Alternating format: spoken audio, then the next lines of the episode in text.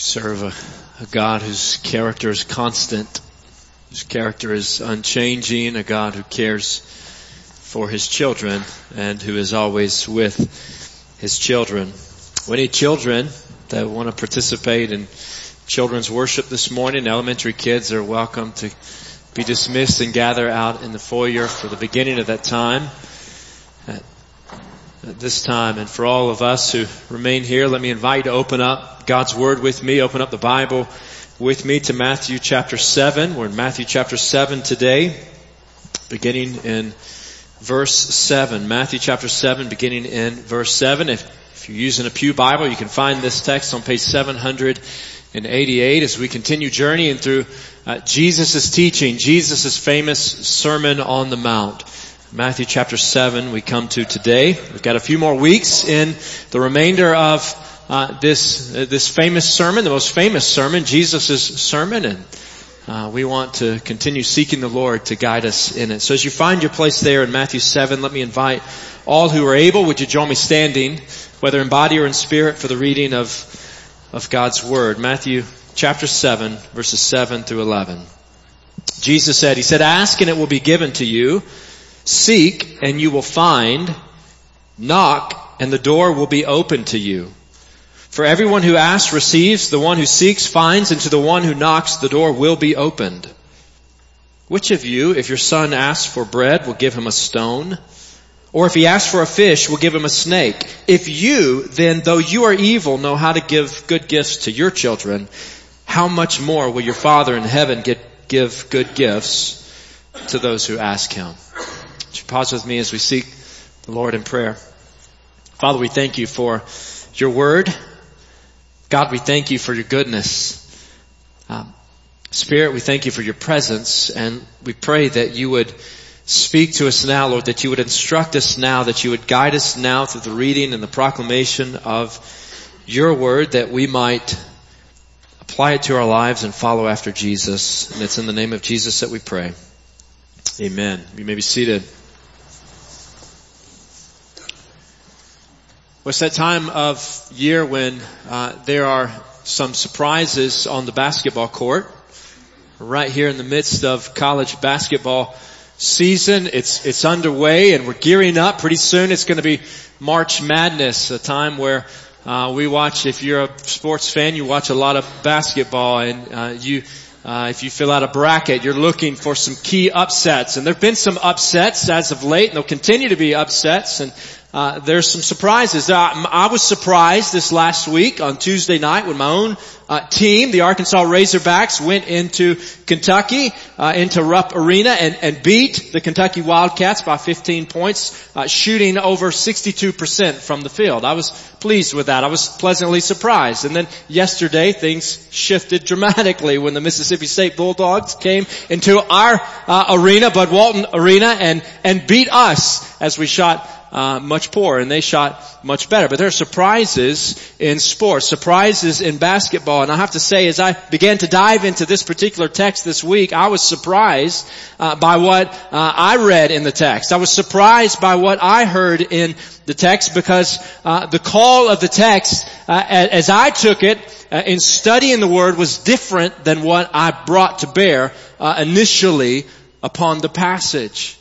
Right? No doubt Jesus is inviting uh, his hearers to pray here. This is a call to prayer. Uh, calling his hearers, calling us to come before the Father to ask God for good gifts. That's evident. It's an invitation to pray. And right away, as, as believers, may Jesus' words here remind us of the great privilege it is to speak to God. Right? To, to cry out to God, the, the one and only God as our Father. This is not a heavy-handed call. It's not a heavy-handed message on, on beefing up your prayer life. But it's a reminder of the freedom that we have to approach the one who sits on the throne of heaven, not because of our goodness, but because of his mercy. And so friends, once again, we, we hear the words of our Lord and as we hear the words of Christ, let's be moved by God's mercy towards sinners. Let's be uh, moved by God's mercy uh, toward us, His interest in us. Here's a call to prayer. A call to prayer to exercise a relationship with God through communion with Him. But just what is it that we're to pray for? We're to ask and we're to seek and we're to knock. Those are all metaphors in this context for prayer. But what is it that we're to ask for? What is it that we're to seek for? What is it that we're to knock for? Ask and it will be given to you. Well, some read the Lord's words here and conclude anything. Right? Ask for, for anything. Pray for anything. Come before the Father and ask whatever you wish. And if you ask in the right way, He will give it to you. So is this a guarantee that my cancer will be taken away? My bank account won't run out? That my marriage will be restored? That my kids will be successful if I just fervently seek the Lord for it in faith? Is that the sort of carte blanche invitation we have from Jesus here? And the answer is no. That's not what Jesus is saying here. Jesus is speaking about a particular kind of request, a kingdom request. A kingdom request. After all, that's what Jesus has been talking about. That's what he's been teaching on. That's what he's been proclaiming. He's been teaching about the kingdom of heaven, who gets to be a part of it and what it looks like to live as citizens of it. And here's the point that I think that he's making. God graciously grants kingdom entrance to those who come to him. God graciously grants kingdom entrance to those, to everyone who comes to Him.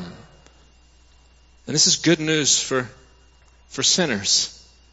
This is really good news for sinners, for spiritual beggars who know they need God and thus cry out to God for help. In fact, some scholars even see a, a, shift at this point in the sermon.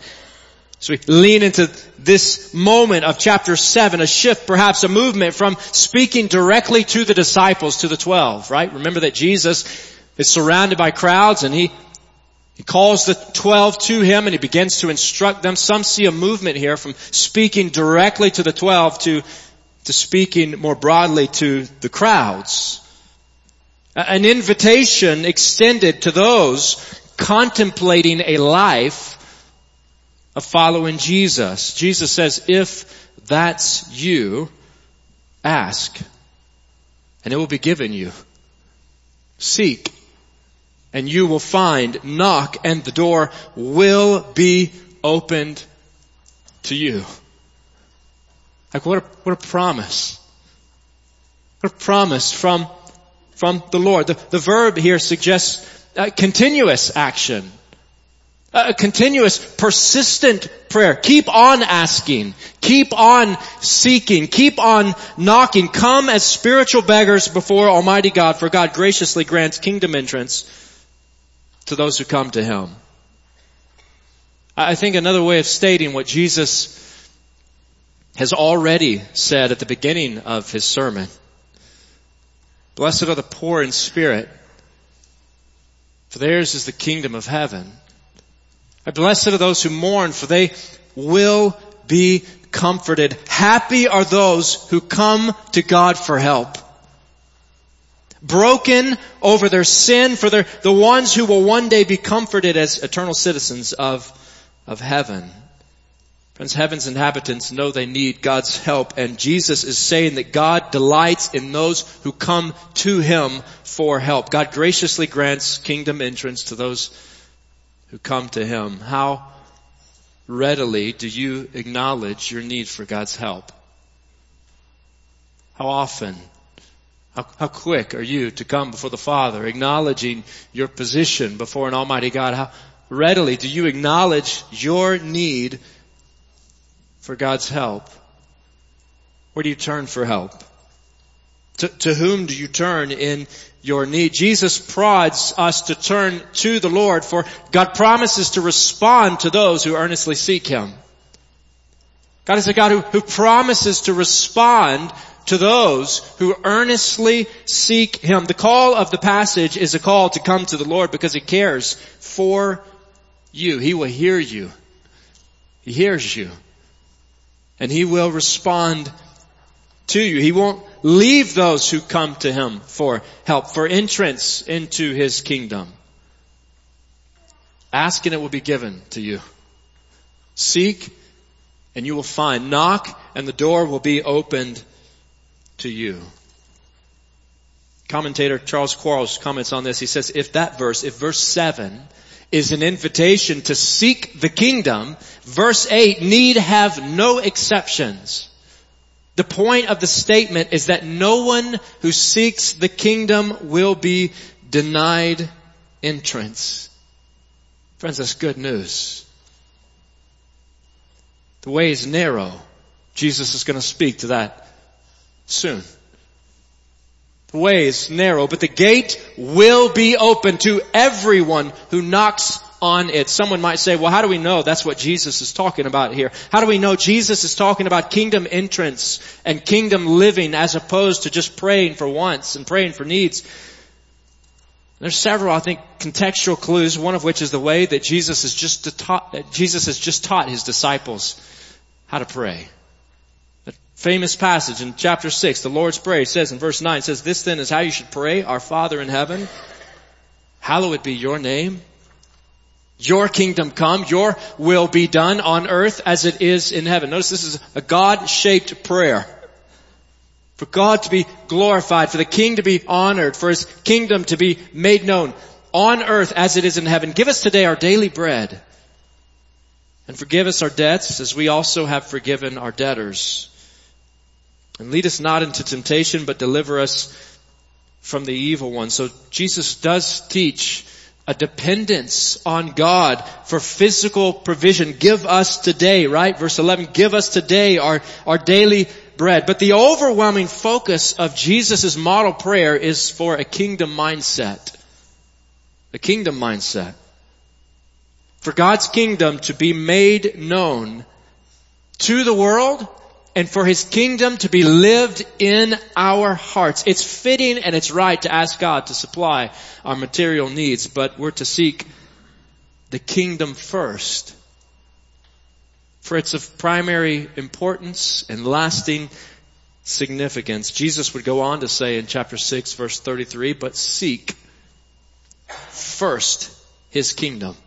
Seek, same word that we find in chapter 7 verse 7. Seek and you shall find. Seek first His kingdom and His righteousness and all these things that you could need will be given to you as well. See, God promises to respond to those who earnestly seek Him, granting them entrance into His kingdom and conforming their character into that of the King of the kingdom. In other words, the request is number one for salvation. Ask and you will find. Or ask and, and you shall be given. Seek and you will find. Knock and the door will be open to you. It's a request for salvation. Number one. Number two, it's a request for sanctification. To become more and more like the king of the kingdom. In fact, Matthew uses the word good a number of times. Same word that's used here in verse 11 for good gifts. The Father gives us good gifts. And almost every time uh, in Matthew's gospel, it's used to to describe morality, a way of living that conforms to God's standard. See, there's no greater gift that we could be given. There's no better gift that we could receive. God knows just what His children need. And if earthly fathers provide for their children, how much greater is God's provision for His children? That's the point that Jesus makes here concerning the merciful, benevolent, generous heart of God. If earthly fathers provide for their children, how much greater is God's provision for His? I have to be honest that my, um, my parenting is tested on a regular basis when uh, my my children um, are suddenly starving at bedtime. Anybody else experience that? ever happened in your home? Like it's time to go to bed or it's past time to go to bed. Oh, I'm hungry. I gotta eat. Don't want to go to bed. Hungry, right? A regular a, a occasion. And so at that point it's sort of hurry up. If you need something to eat, get something to eat quick and let's get on to bed. And just a, a, few days ago, there was an encounter. It was well past bedtime for one of my children. I won't uh, name which child. And this particular child wanted something to eat, and fixed a bowl of cereal, and began eating it, and then suddenly wanted more cereal. And uh, Daddy was a bit short and said, "Hey, that's enough. Let's go to bed. Time to go to bed. Right? Let's get on to bed." Uh, but even in my sinfulness, right? Even in my impatience, even in my sinfulness, I've never ignored their need for a meal. Right? There's a different standard when it comes to breakfast and lunch and dinner. We want to provide, we, we realize that as moms and dads, we want to provide for those that have been entrusted to us. And likewise, Jesus says here in verse 9, He says, what man among you, if his son asks him for bread, will give him a stone? Or if he asks for a fish, will give him a snake? I, bread and fish were common staples in Jesus' day in the area of Galilee, staples of everyday, everyday life. And many commentators point out that loaves of bread, round loaves of bread, uh, would resemble, not look all that different from round flat stones that peppered the countryside. Likewise, uh, a fish has scales and snakes have scales and some have pointed out that uh, they both sort of propel themselves with winding movements and some fish more than others might resemble a snake, but a snake was an unfit food to eat for ancient Jews, forbidden in Old Testament dietary laws. And so what, what Jesus is saying is, he's saying that if your own child asks you for a meal, you're not going to deceive them by giving them something not fit to eat. Uh, something less than a meal, something that in fact will harm them. How wicked would that be? And then he says, verse 11, if you then, though you are evil, you're sinful, you're fallen, you're sin, though, though you know how to give good gifts to your children, how much more will your Father in heaven give good gifts to those who ask Him? In, in other words, even fallen fathers know how to care for the kids. How much more does the Almighty Creator care for His? Jesus has already addressed the foolishness of worry, the foolishness of anxiety, calling for faith in the creating, sustaining, and caring God over all.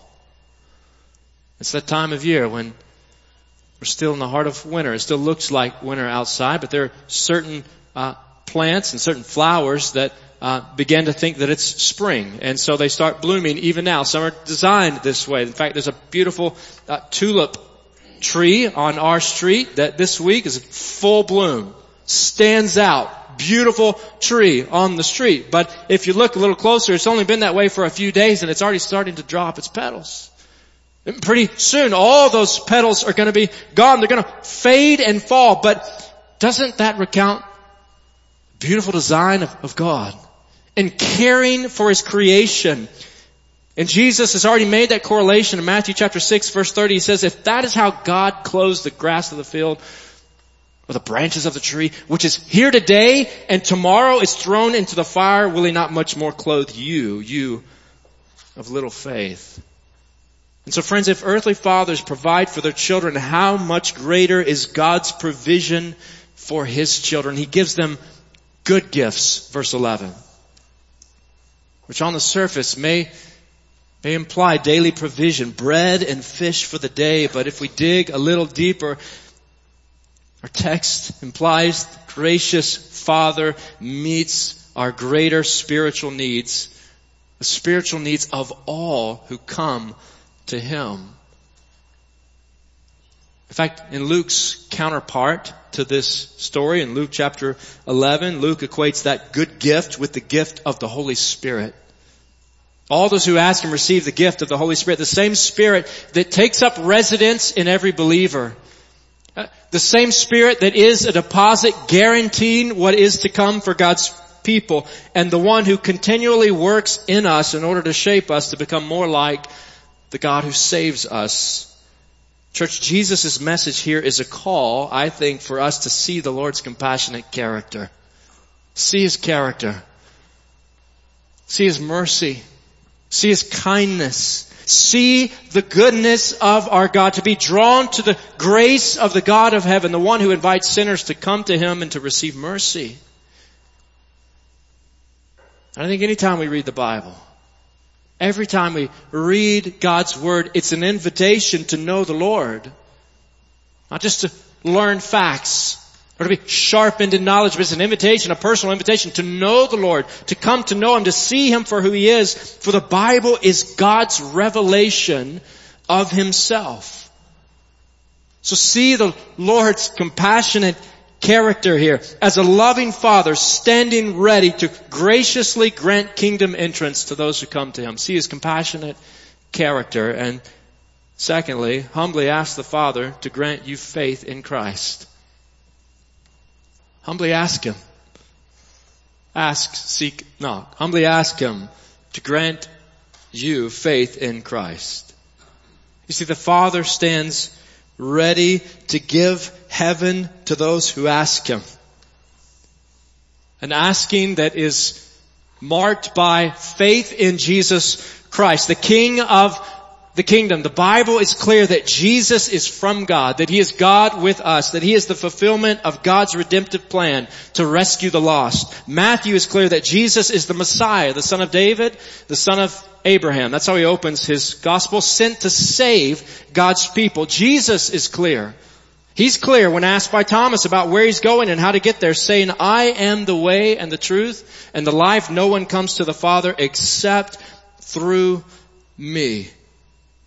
You see, Christ's words on prayer that we've read this morning are an evangelistic invitation.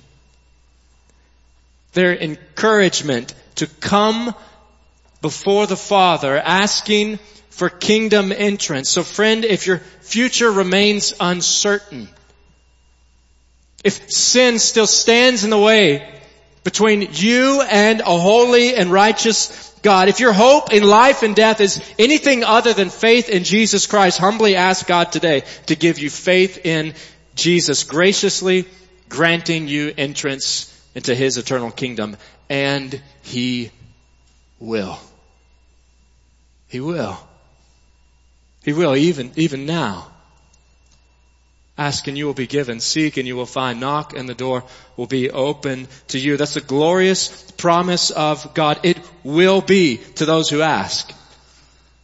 Meaning, it has been to those who've already asked. So friend, if you've already asked, if you're already a disciple of Christ, if you've already put your faith in the Lord Jesus Christ, May the compassionate character of our God who saves those who come to Him spur us to pray for people near and far who would come to faith in Him. Church, let's pray for others to desire entrance into heaven. To desire entrance into God's eternal kingdom, coming to the Father through faith in the Son, praying that hearts, praying that hearts would be soft to the gospel in Moldova, in Tunisia, in Thailand and Turkey and Syria and Austria. Oh, may the Spirit of this God soften the hearts of sinners so they hear the gospel spurring them to cry out to the good Father for eternal salvation. My friends, see the Lord's compassion and character in the words of Jesus. Humbly ask the Father to grant you and others faith in Jesus See, those with faith in Jesus have a different perspective. We ought to. A different perspective. A new set of priorities. Jesus would say it this way, blessed are those who hunger and thirst for righteousness, for they will be filled. No longer consumed with previous ambitions and temporary conditions, I've been eager to know and serve and follow the Savior. To live out righteousness, to pursue holiness, the God honoring kind of life that flows from God graciously granting you entrance into His eternal kingdom. And so fellow believer, fellow disciple, fellow follower of Jesus Christ, what does it mean for you and I to ask and to seek and to knock at the Father's door for the good gifts He so readily gives. It means, I think, to pray persistently for God to make you more like Jesus. Pray persistently. Keep on asking. Keep on seeking.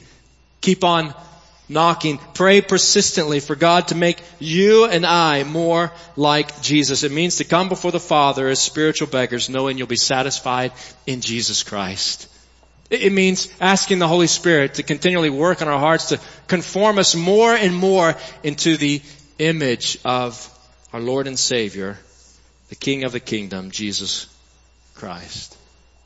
So I think our, our, our text this morning is a call for all of us to come to the Father. It's a call for us to come before Him humbly, depending on Him, crying out to Him, praying to Him, asking, seeking, knocking. It's a, it's a call for us to come before Him, asking for entrance into His kingdom or praying for conformity to the image of the King of the kingdom. It's a prayer for entrance or it's a prayer for conformity. It's a prayer for every one of us. So may we be a people who come before Him today. Father, help us to come before you. God, help us to come before you humbly. God, help us to be a people who come before you with repentance. God, help us to be a people who come before you honestly and openly. Help us to be a people who believe that you are who you say you are.